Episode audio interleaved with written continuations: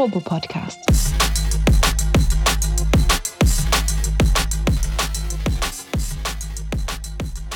Herzlich willkommen zu der ersten Folge vom Strobo Podcast. Ich bin Leonie und ich bin Redakteurin bei Strobo und zusammen mit meinem Kollegen Max spreche ich abwechselnd mit spannenden Personen über die Kultur hier im Ruhrgebiet.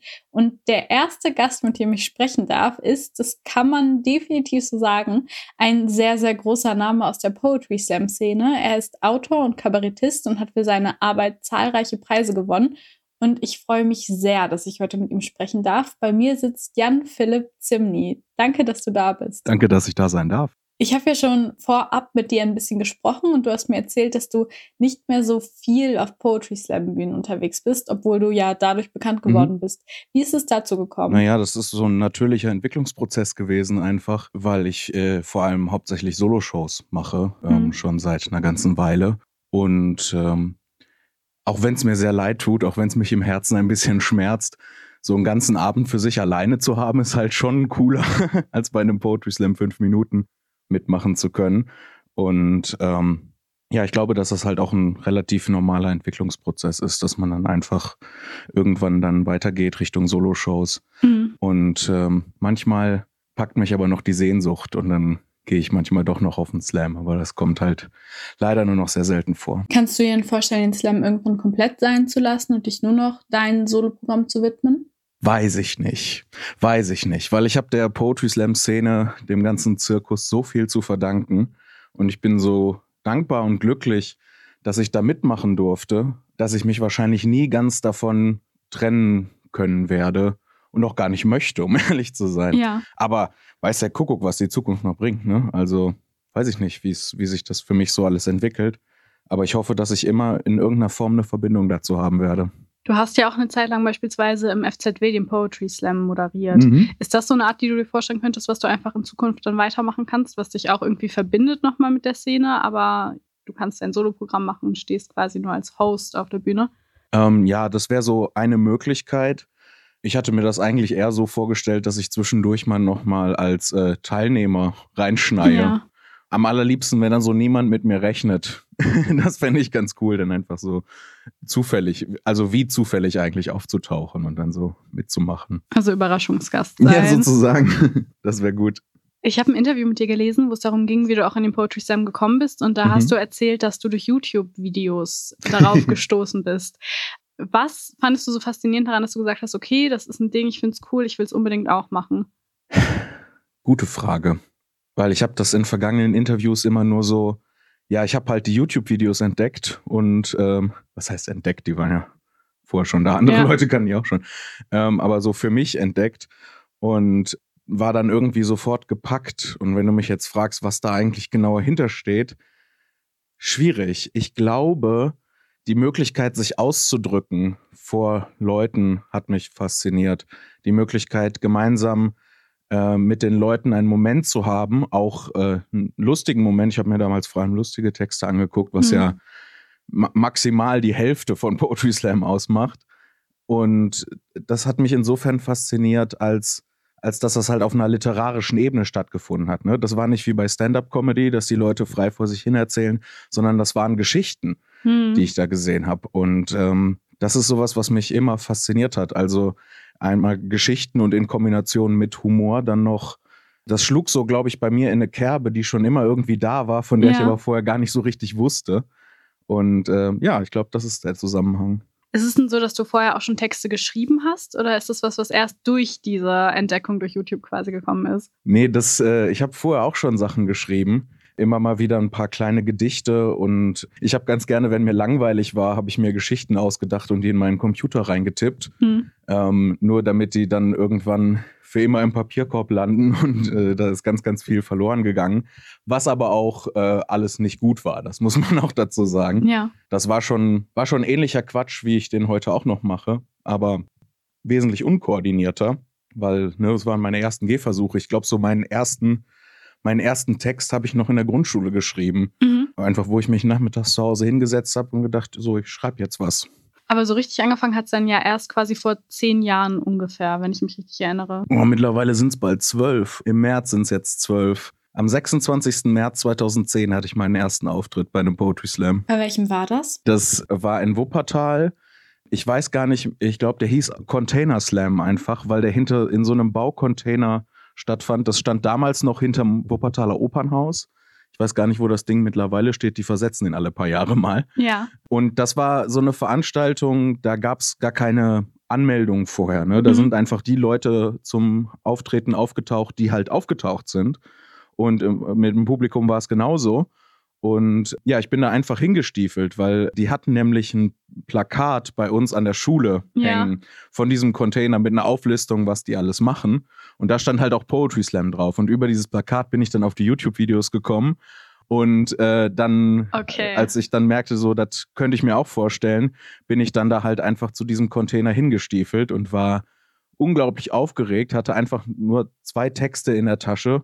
Und es war an dem Abend ein anderer Poetry Slammer da, Maximilian Humpert. Mhm. Und äh, ich glaube, es waren so fünf oder sieben Leute im Publikum. Und das war eine ganz, äh, ganz wilde Sache. Und im Endeffekt bin ich sehr froh, dass ich so anfangen konnte, weil halt die Fallhöhe natürlich unheimlich gering war. Ne? Ja, Da klar. waren jetzt nicht 50 Leute im Publikum oder Gott bewahre noch viel mehr, sondern es hatte alles diesen punkrockigen Anschein. Und dadurch ähm, kann man natürlich einfacher mutig sein und sich dann dahinstellen und ähm, was vorlesen. Und ja, Hast du den Slam damals gewonnen? äh, nee, ich bin Zweiter geworden. Okay, also von zwei Leuten, die da waren, zwei. ja, genau. Aber es ist ja relativ schnell dann bei dir auch größer geworden. Du hast dann ja auch zweimal die deutsche Slam-Meisterschaft gewonnen, 2013 und 2015 Genau. war das. Wie hast du die Zeit erlebt von diesem, ich sag jetzt mal, okay, ich trete vor sieben Leuten auf, wir sind zwei quasi auf der Bühne, zu dem, okay, ich bin jetzt wirklich deutscher Meister und bin dann vielleicht auch schon zum zweiten Mal deutscher Meister, habe meinen ersten Roman veröffentlicht, etc. Sehr positiv grundsätzlich erstmal. Hm. Also ich habe das als eine unglaublich äh, schöne Zeit in Erinnerung. Vor allem, weil das halt noch mit überhaupt keinem Hintergedanken belastet war. Ja. Ne? Das war einfach nur, ich hatte Lust darauf, das zu tun, habe äh, mein Abi gemacht währenddessen, habe das Studieren angefangen währenddessen und es war einfach nur ein nettes Hobby. Ich bin halt einfach ein paar Mal im Monat durch die Gegend gefahren, habe meine Sachen vorgelesen und dann ist halt einfach passiert, was auch immer passiert ist ja. ähm, ohne dass ich da jetzt irgendwie einen Plan hatte oder wie gesagt Hintergedanken oder irgendeine Absicht. Mir ging es halt wirklich nur um die Sache Hm. an sich und so ist das heute auch noch größtenteils. Aber damals, das war halt eine, eine sehr befreite und sehr wilde Zeit, weil ich halt auch noch keine Ahnung von gar nichts hatte und dadurch halt einfach geschrieben habe, was auch immer mir in den Sinn kam, ähm, ohne mir Gedanken darüber zu machen, ob das jetzt auch wirklich auf einer Bühne funktioniert. Und dann ähm, habe ich das einfach gemacht und ausprobiert und das war, das war wild und frei und schön. Wann war denn für dich so der Moment gekommen, an dem du gesagt hast, okay, das ist vielleicht sogar was, das kann ich nicht mehr nur als schönes Hobby irgendwie nebenbei machen, sondern das ist was, auf das ich mich vollkommen konzentrieren möchte? Der erste Moment, wo ich gedacht habe, ich möchte mich darauf konzentrieren, kam nach den deutschsprachigen Meisterschaften 2013. Ja.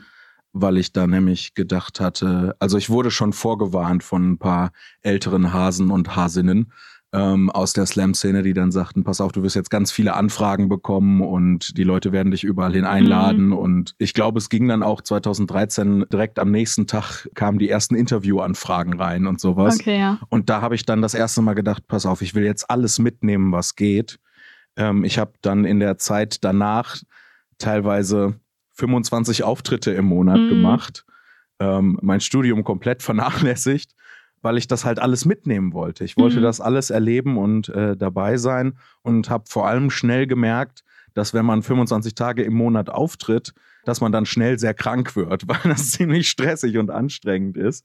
Und dann muss ich das ein bisschen reduzieren. Aber ähm, dann kamen so die, die ersten, die nächsten Schritte, weil ich dann irgendwann auch schnell merkte, so, ich kriege gar nicht mehr die Fülle an Anfragen und an einfach E-Mails äh, bewältigt. Hm. Ich brauche jetzt irgendwie ein bisschen Hilfe und Unterstützung. Und da habe ich mir dann auch, ich glaube, das war im Sommer 2014, muss das irgendwie gewesen sein, habe ich mir dann eine Agentur gesucht, die Kaderschmiede. Und ne, damit die mir halt ein bisschen die Booking-Last und Management und Bewältigung von diesen ganzen Anfragen und äh, das Ganze drumherum abnehmen. Und die haben dann relativ schnell gesagt, ja, äh, mach doch mal ein Soloprogramm. Ah, okay. Und dann hatte ich tatsächlich im Herbst, dann äh, im Herbst 2014, mein erstes Soloprogramm. Da weiß ich leider das Datum nicht auswendig, aber ich weiß noch, dass es äh, im Pantheon in Bonn war. mhm. Die waren damals noch an einer, an einer anderen Stelle und hatten noch so zwei Bühnen. Eine, die man so aus den Pripantheon-Sachen kennt und eine kleinere, die Casino-Bühne. Ja. Da hatte ich auf der Casino-Bühne meine erste Soloshow äh, mit, mit einer wunderbaren, freundlichen Unterstützung durch meinen lieben Kollegen Tino Bommelino, ähm, der als Featured Artist mit dabei Mhm. war, weil ich einfach, ich brauchte irgendwie auch moralische Unterstützung. Und ähm, so kurz darauf war dann so der erste Moment, wo ich dachte, so, wenn das mit den Soloshows funktioniert, dann kann das echt eine berufliche Perspektive sein. Das heißt, zum Zeitpunkt von deinem ersten Soloprogramm hast du dann noch studiert oder hattest du dein Studium schon abgebrochen? Ich war damals noch eingeschrieben für Physik an der TU hier in Dortmund und war dann aber natürlich nach den deutschsprachigen Meisterschaften dann nicht mehr wirklich anwesend und habe dann relativ bald danach äh, gewechselt, weil ich dachte so, pass auf, wenn ich das beruflich machen kann, Mhm. dann weiß ich, dass ich das mit dem Studium nicht durchziehe. Dann will ich lieber auftreten, solange es irgendwie geht. Und ähm, habe dann gedacht, okay, vielleicht studierst du aber noch zur Sicherheit irgendwas, was wenigstens ein bisschen näher dran ist an dem Auftreten. Und bin dann an die RUB äh, zur Theaterwissenschaft gewechselt. Da habe ich es dann aber auch nicht lange ausgehalten, ein Semester, glaube ich. Und ähm, dann habe ich das ähm, relativ zügig dann auch alles abgebrochen, weil ich merkte, so, das ist Augenwischerei, was ich Ja. hier mache mit dem, mit dem Studieren. Du hast ja gerade erzählt, dass du eine Zeit lang 25 Auftritte im Monat hattest, also Mhm. wirklich extrem viel. Und in dem- meinem Interview, von dem ich vorhin schon gesprochen habe, hast du auch gesagt, das war eigentlich eine ziemlich dumme Entscheidung, das zu machen. Wie schnell ist dir das klar geworden und wie lange hat dich das noch so beschäftigt? Hm. Klar geworden ist mir das innerhalb von ein paar Monaten, was glaube ich zu lang ist. Da hätte man schneller drauf kommen können. Und beschäftigen tut mich das bis heute eigentlich, weil das ist äh, gerade wenn man ähm, wenn man so einen Job hat, das muss jetzt nicht zwangsläufig irgendwas im ähm, kulturellen künstlerischen Bereich sein, aber gerade bei so Jobs, wo man viel durch die Gegend fährt und viel in anderen Städten ist, da ist halt ein gewisser ein gewisses Maß an Stress, ein gewisser Stresslevel mit verbunden.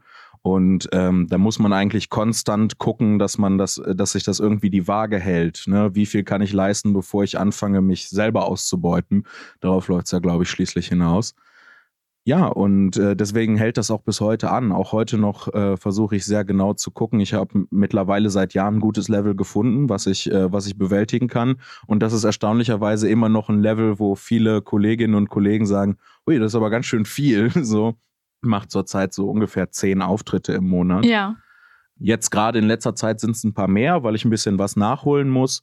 Aber äh, ne, das ist ja für, also das ist ja eine absehbare Menge an Sachen, die ich äh, nachholen muss. Ja, vor allem 2013 hast du gesagt, hat das ja so angefangen. Mhm. Das war ja auch ein Jahr, in dem viel passiert ist. Du hast ja auch den Nightwash Talent Award gewonnen. Genau. War das vor oder war das nach den Meisterschaften? Ich meine, es war nach den Meisterschaften. Ich krieg's im Kopf nicht mehr so genau zusammen, aber ich glaube, es war, es war relativ zügig danach, weil ich, ich habe so im Kopf, dass die erst durch die Meisterschaften beziehungsweise durch irgendwelche YouTube-Videos von Auftritten von mir auf mich aufmerksam äh, wurden. Wobei ich natürlich auch deren interne Prozesse nicht kenne, so, Ja. ne, we- weiß nicht, wie das gekommen ist. Aber ich meine, es wäre danach gewesen. Oder was davor? Ich habe keine, hab keine Ahnung. Mehr. Okay, auf jeden Fall im gleichen Jahr. Es ist denn Ja. so gewesen, dass nach diesen beiden Sachen ist da eher so die Poetry Slam Bubble auf dich aufmerksam geworden oder eher die Comedy Bubble? Oder war das was, was irgendwie ineinander gegriffen hat? Ohne, also auch wenn ich mich jetzt der Möglichkeit, äh, mega arrogant zu klingen, hingebe, ich glaube, die Poetry Slam Bubble äh, kannte mich vorher schon. Ja. weil ich ja auch äh, ne, ähm, 2012, 2011 und ich glaube auch 2010 auch bei den deutschsprachigen Meisterschaften dabei Mhm. war. Äh, 2012 bin ich ja sogar Vizemeister geworden. Da hat Pierre Jarawan, der auch ein unfassbar guter Typ ist, äh, nicht nur inhaltlich, sondern auch allgemein einfach, der hat da gewonnen. Und ähm, deswegen glaube ich, ist dadurch vor allem eher die, die Comedy-Szene auf mich aufmerksam geworden. Und ich muss aber ehrlicherweise gestehen, dass ich damals überhaupt keine Ahnung hatte, wie ich damit umgehen sollte. Mhm. Ich kam so gerade irgendwie mit der Poetry Slam Szene zurecht ähm, und wusste dann nicht, wie ich mit der äh, Comedy Szene auch noch zusätzlich umgehen sollte. Ja. Aber das hat sich ja dann alles ganz gut gefügt eigentlich, wie ich finde. War das denn was, wo du vorher schon mal drüber nachgedacht hattest, in Richtung Comedy zu gehen? Oder war das was, wo du eher so eine Abwehrhaltung hattest? Ich habe mich am Anfang ein bisschen gesträubt, Und das hat auch noch Jahre angehalten. Ich komme eigentlich jetzt erst so dahinter, dass ich mich damit wirklich anfreunden kann, weil ich lange, lange Zeit äh, die Vorstellung hatte, was ich mache, ist zu abgedreht und zu seltsam, als dass das irgendwie auf einer Comedy-Bühne ähm, funktionieren könnte. Ne? Dann war ja auch noch das alles auch noch vorgelesen was halt ne, für so klassische Stand-up, äh, für klassische Stand-up-Comedy ähm, halt auch eher artfremd ist, wenn man jetzt nicht zum Beispiel Thorsten Sträter ist, bei dem das ja dann egal ist. Ne? Der liest dann einfach vor und alle finden es super, mich auch eingeschlossen. Ähm, aber äh, ich hatte halt immer die Vorstellung, das ist so seltsam, ich lese ab, das passt irgendwie alles nicht so richtig ähm, und habe gar nicht gemerkt, dass eigentlich ich durch genau diese Haltung verhindere, dass das funktioniert. Ne? Dass die Leute eigentlich wesentlich aufgeschlossener sind, als ich denen das zugestehe. Und da bin ich aber dummerweise erst, äh, erst so in letzter Zeit hintergestiegen. Und jetzt äh, unternehme ich so ein paar Versuche, rauszufinden, wie muss ich meine Sachen verändern, wie kann, also das braucht teilweise gar nicht viel, ja. damit das auch äh, auf Comedy-Bühnen besser funktioniert. Und ähm, ja, ich glaube, das äh, trägt schon erste Früchte. du hast ja gerade schon mal angesprochen, dieses Abgedrehte, was deine mhm. Texte oder deine, ja, eigentlich alles, was du machst, so innehaben. Mhm. War was, wo du am Anfang gedacht hast, okay, passt das überhaupt zum Bereich Comedy etc.? Ist das vielleicht zu viel? Ähm, diese Absurdität ist ja was, was sich wirklich konsequent, ich glaube, das kann man so sagen, durch dein Würde Werk Würde ich auch zieht. sagen, ja. Wie bist du dazu gekommen oder wann hast du gemerkt, okay, das ist mein Stilmittel? Ich habe es nie anders gemacht. ich habe es äh, ich hab's nur über die Jahre ähm, ein bisschen verfeinert oder, oder zumindest, sagen wir mal, zumindest dran gearbeitet. Ja ähm, aber das war was, was mich immer schon fasziniert hat. Also ähm, das war schon immer Mittel meines Ausdrucks. Auch schon als ich, als, als ich ganz, ganz klein war, erzählen teilweise meine, meine Großmütter noch Geschichten von, dass ich halt mich vor die Erwachsenen hingestellt habe und ganz viel Quatsch geredet habe, was, ähm, glaube ich, größtenteils, also als ich noch ganz klein war, glaube ich, war das alles sehr originell. Dann, als ich so in die Grundschule kam, habe ich vor allem viel von Otto geklaut, weil mhm. ich eine Otto-CD, also eine CD mit Otto-Nummern hatte, ja. die mich so sehr beeinflusst und geprägt hat, ähm, die ich täglich rauf und runter gehört habe und auswendig konnte und sonst, äh, und sonst noch was. Deswegen glaube ich, dass ich zu der Zeit viel von Otto geklaut habe. Ja. Aber worauf ich hinaus will, ist, ähm, schon damals habe ich mich vor Erwachsene hingestellt und den Quatsch erzählt. Und meine Oma hat mich, also meine Oma väterlicherseits hat mich dann mal gefragt, äh, ja, Herrn Philipp, wo kommt das alles her? Und ähm, ich soll angeblich gesagt haben, äh, ich weiß das nicht, das kommt so in meinen Kopf rein. Also, ja. um auf deine Frage zurückzukommen, es war nie anders. Okay. Das heißt, Otto war für dich ein Vorbild oder irgendwie eine ja, Person, zu der du aufgesehen hast oder die dich auch beeinflusst hat? Zumindest äh, massiv beeinflusst. Später, als ich dann so jugendlich war, kam dann noch äh, ziemlich schnell Helge Schneider mit dazu. Ja. Vorbild weiß ich nicht. Vorbild ist immer so ein, äh, ist für mich immer so ein schwieriges Wort. Also beeinflusst auf jeden Fall, mhm. gar keine Frage. Ne, ich habe dem ja auch offensichtlich nachgeeifert.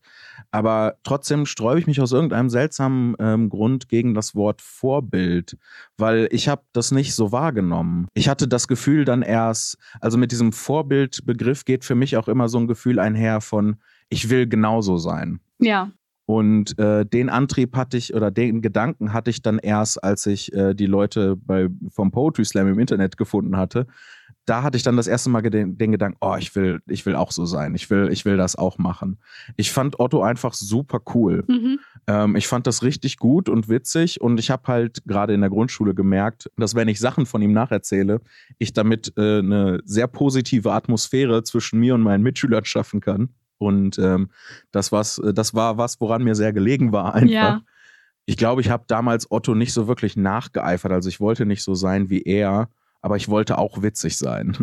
Okay, also es war quasi einfach was, was dich irgendwie, was dich immer begleitet hat, aber wo ja. du jetzt nie gesagt hast, okay, das ist jetzt der Job, den will ich machen, deswegen ist es mein ja. Vorbild, sondern es hat sich so ergeben. Ich glaube, wenn man ein bisschen, wenn man ein bisschen fies zu mir sein möchte, könnte man sagen, dass äh, halt äh, Humor damals für mich eine Krücke war, um soziale Situationen zu bewältigen. Okay, ja. Und äh, wenn man noch fieser sein möchte, würde man sagen, das ist auch heute noch der Fall. Das ist ja auch was, was viele Menschen tatsächlich machen. Ne? Das ja. ist ja eine von den Sachen, die auch gut funktionieren können.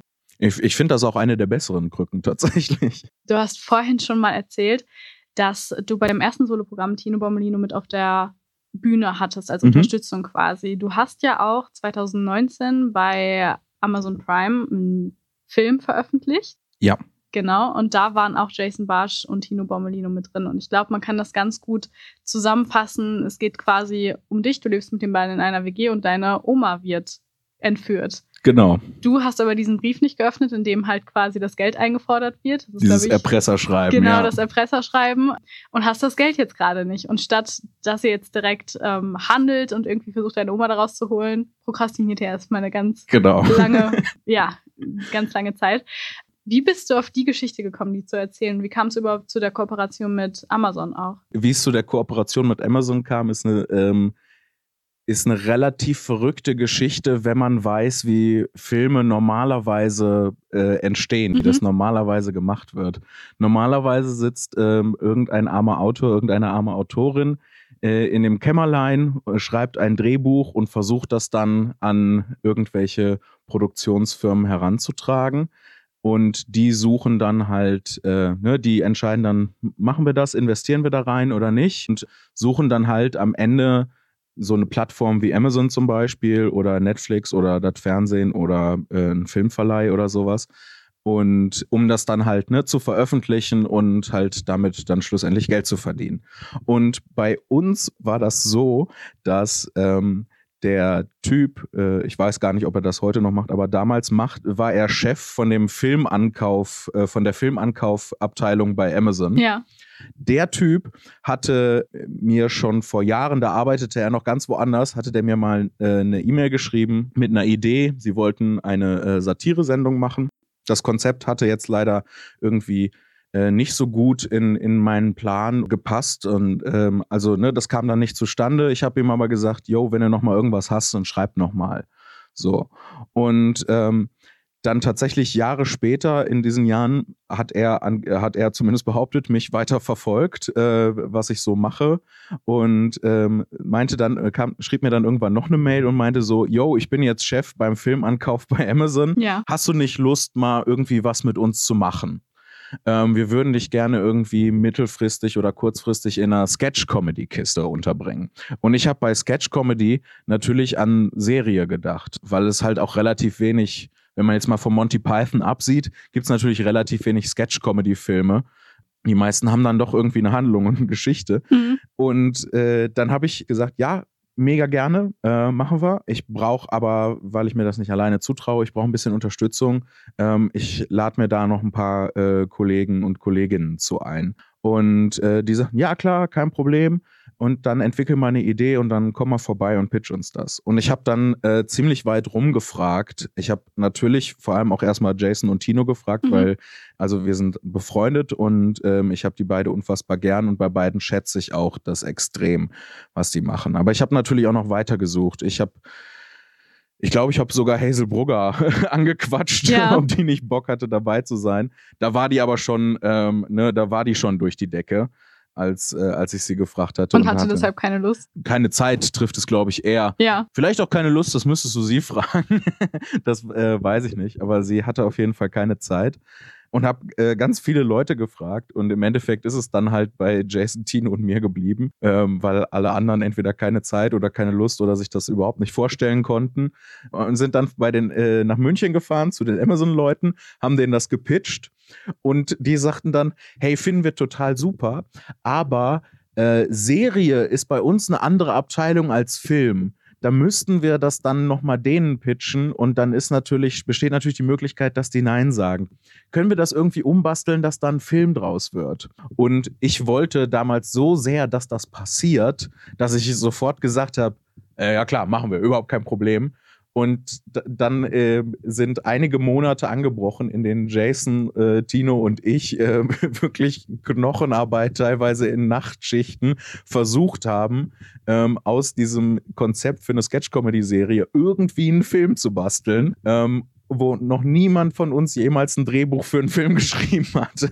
Also es war eine ziemlich schwierige Aufgabe und ähm, das heißt, diese Storyline mit deiner Oma, die stand quasi schon, aber halt als Serienkonzept, oder? Nee, nee, die, die Serie hatte tatsächlich ein ganz anderes Konzept. Ja. Und wir haben dann erst, ich glaube, im dritten Entwurf, ähm, also die, der erste und zweite Entwurf war noch sehr nah an diesem äh, Serienkonzept. Mhm.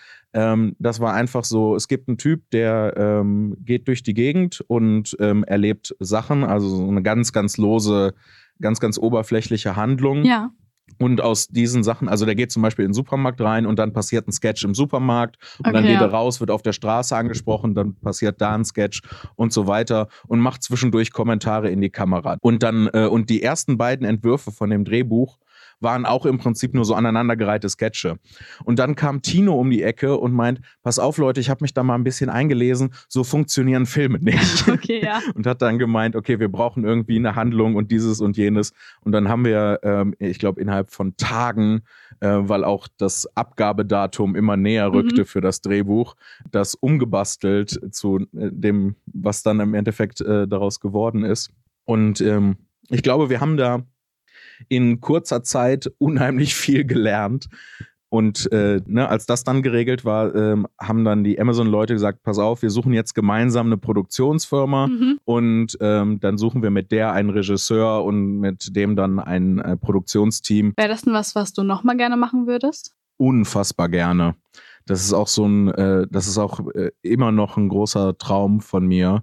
Und das werde ich auch nochmal irgendwann wieder umsetzen, mal nochmal irgendwie einen Film zu machen. Mhm. Weil ich dadurch jetzt ganz viele Sachen gelernt habe und zusätzlich dieser Prozess hat mir auch einfach unfassbar viel Spaß gemacht. Es ist ein schwieriger Prozess. Mhm. Das ist auch ni- nicht ohne äh, Reibung vonstatten gegangen, was glaube ich einigermaßen normal ist. Aber trotzdem habe ich das sehr, sehr genossen und ich würde es unfassbar gerne, ich würde unfassbar gerne nochmal einen Film machen. Könntest du dir vorstellen, den auf den ersten Film aufbauen zu lassen? Weil es ist ja so, dass das Ende rein theoretisch das möglich machen würde. Das war so ein bisschen unsere Hoffnung, dass sie dann, Ja. deswegen haben wir das Ende so gemacht, dass Okay. man da noch äh, anknüpfen kann. Wir haben uns vielleicht, äh, wir haben uns zwischendurch auch vorgestellt, ähm, vielleicht ist das dann ähm, im Endeffekt gar nicht ein Film, sondern eine Pilotfolge für eine Serie, die dann vielleicht Alles doch klar. daraus werden könnte. Also ich würde schon gerne an diesen Film anknüpfen, wenn ich das wieder mit Tino und Jason zusammen machen kann. Mhm. Und dann vielleicht doch tatsächlich eher als äh, eher in Richtung Sketch-Comedy-Serie anknüpfen könnte.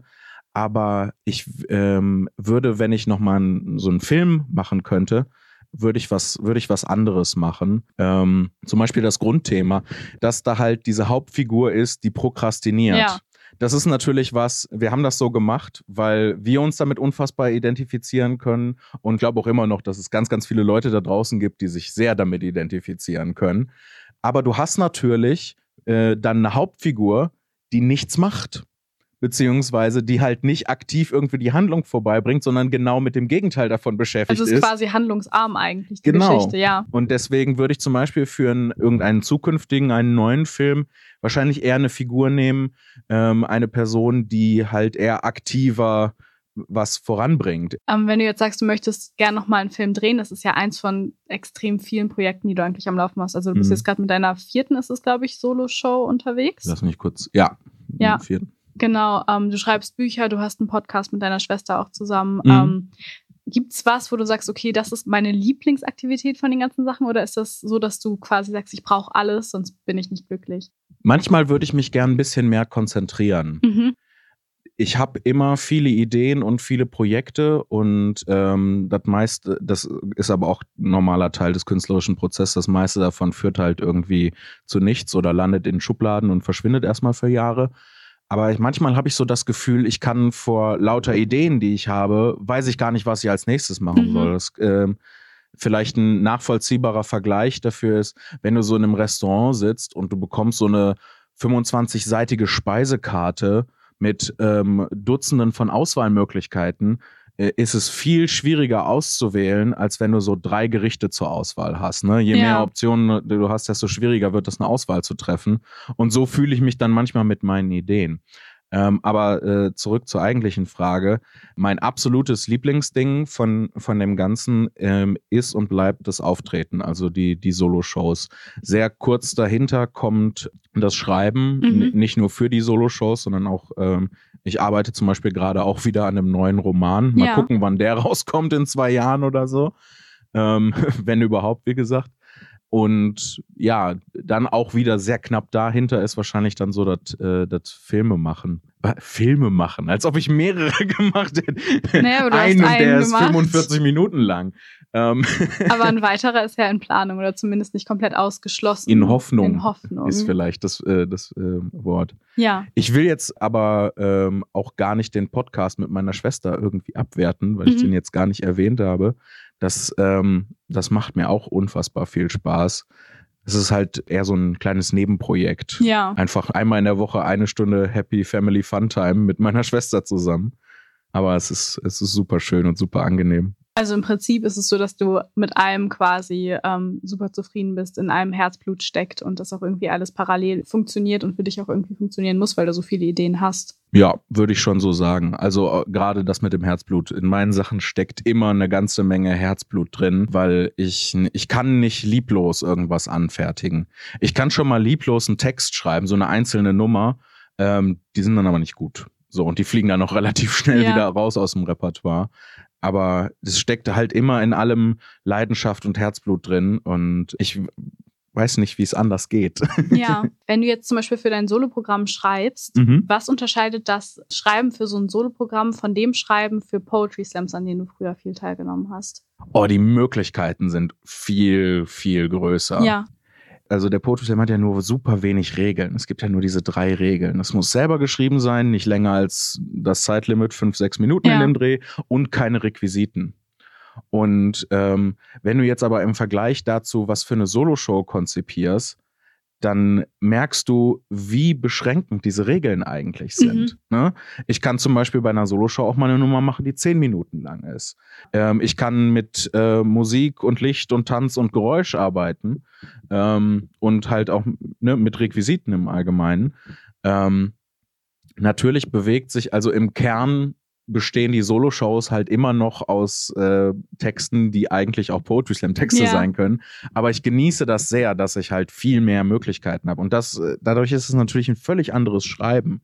Also das Schreiben für äh, so Nummern für die Soloshows ist viel konzeptioneller, weil ich viel mehr Möglichkeiten habe. So, ich kann halt einen Dialog, den ich bei einem Poetry Slam so mit verschiedenen Stimmen äh, vortragen müsste, kann ich bei einer Soloshow kann ich eine Stimme einsprechen, dass die vom Band kommt und dann halt ähm, so darauf reagieren. Also ne, eine Hälfte live machen und eine Hälfte eingespielt machen. Was dann noch wieder völlig anders wirkt, als Ja. wenn ich das so mit selber mit verteilten Rollen quasi lese. Ist es denn so, dass du bestimmte Texte hast, bei denen du sagst, okay, die werden jetzt definitiv mit reingenommen, weil die Leute wollen es halt hören? Zum Beispiel, besonders beliebt war bei dir beispielsweise Awesome als Mhm. Text, dass du sagst, okay, den muss ich quasi mit reinnehmen, weil die Leute deswegen auch zu einem gewissen Teil kommen? Oder ist es so, dass du dich davon komplett gelöst hast? Es gab so diese Zeit, da habe ich versucht, mich äh, davon äh, komplett zu lösen, weil ich dachte so, ja, ich will aber jetzt auch mal was anderes machen. Ne? Ja. So, das mit Awesome ist ja schön und gut, aber guck mal hier, ich habe auch was Neues und was anderes und das ist auch noch da.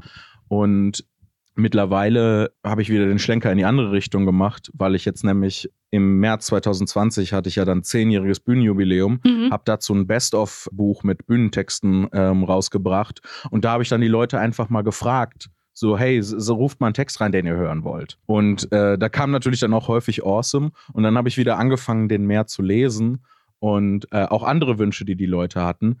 Und dadurch äh, wieder mehr Spaß an den, an den, auch an den älteren Nummern gewonnen, wo ich sonst eigentlich so, nee, ich will jetzt was Neues und was anderes machen. Okay, ja. Und dann merkte ich so, ja, aber die alten Sachen machen auch Spaß. Und seitdem lese ich die auch wieder mehr. also es ist quasi nicht, dass da irgendwie so eine Müdigkeit gekommen ist und du sagst, oh, ich kann es nicht mehr sehen, ich habe es jetzt so oft gemacht.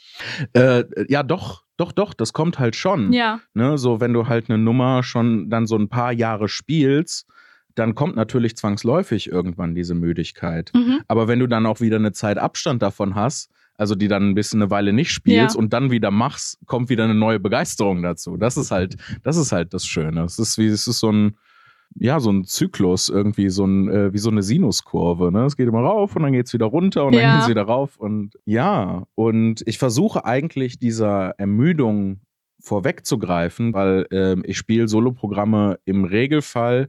Jetzt aktuell ist es ein bisschen komplizierter, aber im Regelfall spiele ich die zwei Jahre. Und nach den zwei Jahren werden die ähm, im besten Fall einmal aufgezeichnet, dann eingestampft und dann kommt wieder ein komplett neues Solo-Programm. Okay, klar. Wobei sich das dann ja jetzt durch Corona verzögert hat bei dir, richtig? Eben. Das hat sich A einmal verzögert und B kommt halt auch noch der Punkt dazu, ne, mit diesem Buch äh, mit dem Best-of äh, packe ich dann halt auch mal wieder ein paar ältere Sachen aus. So zum Beispiel Ja. das aktuelle Programm ist halt eine wilde Mischung aus äh, neuen Nummern und alten Nummern, Ja. ähm, die ich dann aus dem Buch vorlese, in der vagen Hoffnung, dass dann die Leute hinterhergehen und das Buch kaufen. Ja, klar, das ist auch verständlich. Wir haben jetzt super viel darüber gesprochen, was du beruflich machst. Mhm. Wir haben im Vorgespräch schon kurz darüber gequatscht, dass du leidenschaftlich gerne Magic spielst. Ja.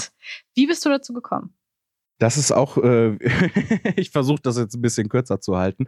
Ähm, aber im Prinzip habe ich das erste Mal mit Magic in Kontakt kam ich, da war ich auch, glaube ich, in der Grundschule oder also vielleicht neun, zehn Jahre in dem Dreh. Ja. Ähm, und da hat äh, bei einem Kirchenfest ein äh, Junge aus äh, der Gemeinde, in die ich damals, äh, ja, äh, was heißt ich gegangen bin, meine Eltern haben mich dahin gegangen, schlussendlich.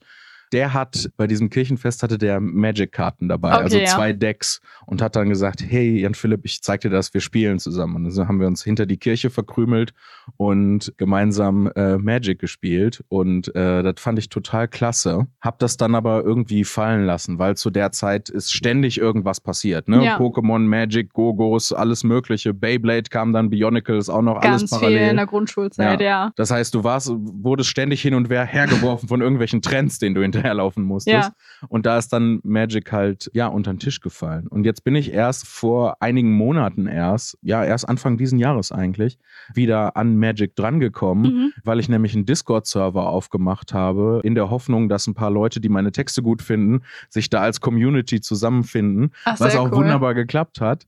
Ähm, liebe Grüße an alle Leute vom Discord-Server an der Stelle. Ähm, und da äh, war dann ein Mädel, mit dem ich mich über den Server angefreundet habe, die äh, sagte, hier, ich spiele Magic, ist das vielleicht auch was, was dich interessieren könnte? Und ich sage, ja, da war, als ich zehn Jahre alt war, Ja. war da mal was. Und dann haben sich immer mehr Leute gefunden von diesem Discord-Server, die auch alle spielten. Und äh, ja, die hat mich dann äh, wieder da dran gebracht. Und jetzt stecke ich halt bis, in, bis zu den Haarspitzen in dem Magic-Sumpf drin. Und ich finde es mega gut. Das heißt quasi, deine Jan-Philipp Zimni-Community ist irgendwie auch zur Magic-Community geworden, intern. Ähm, es ein kleiner Subteil Ja. davon ist, äh, ist in der, also wir haben dann auch ein paar andere, die da haben dann auch wieder angefangen oder Mhm. haben dann überhaupt erstmal angefangen, Magic zu spielen. Und das sind vielleicht von, weiß ich nicht, ein, zwei, vielleicht fünf Prozent von Okay, denen, die da auf ja dem gut. Server sind. Ich sag mal so, die Minecraft-Community ist größer auf dem Discord-Server als die Magic-Community. ist es denn so, dass du generell ein Fan von Fantasy-Themen bist? Absolut.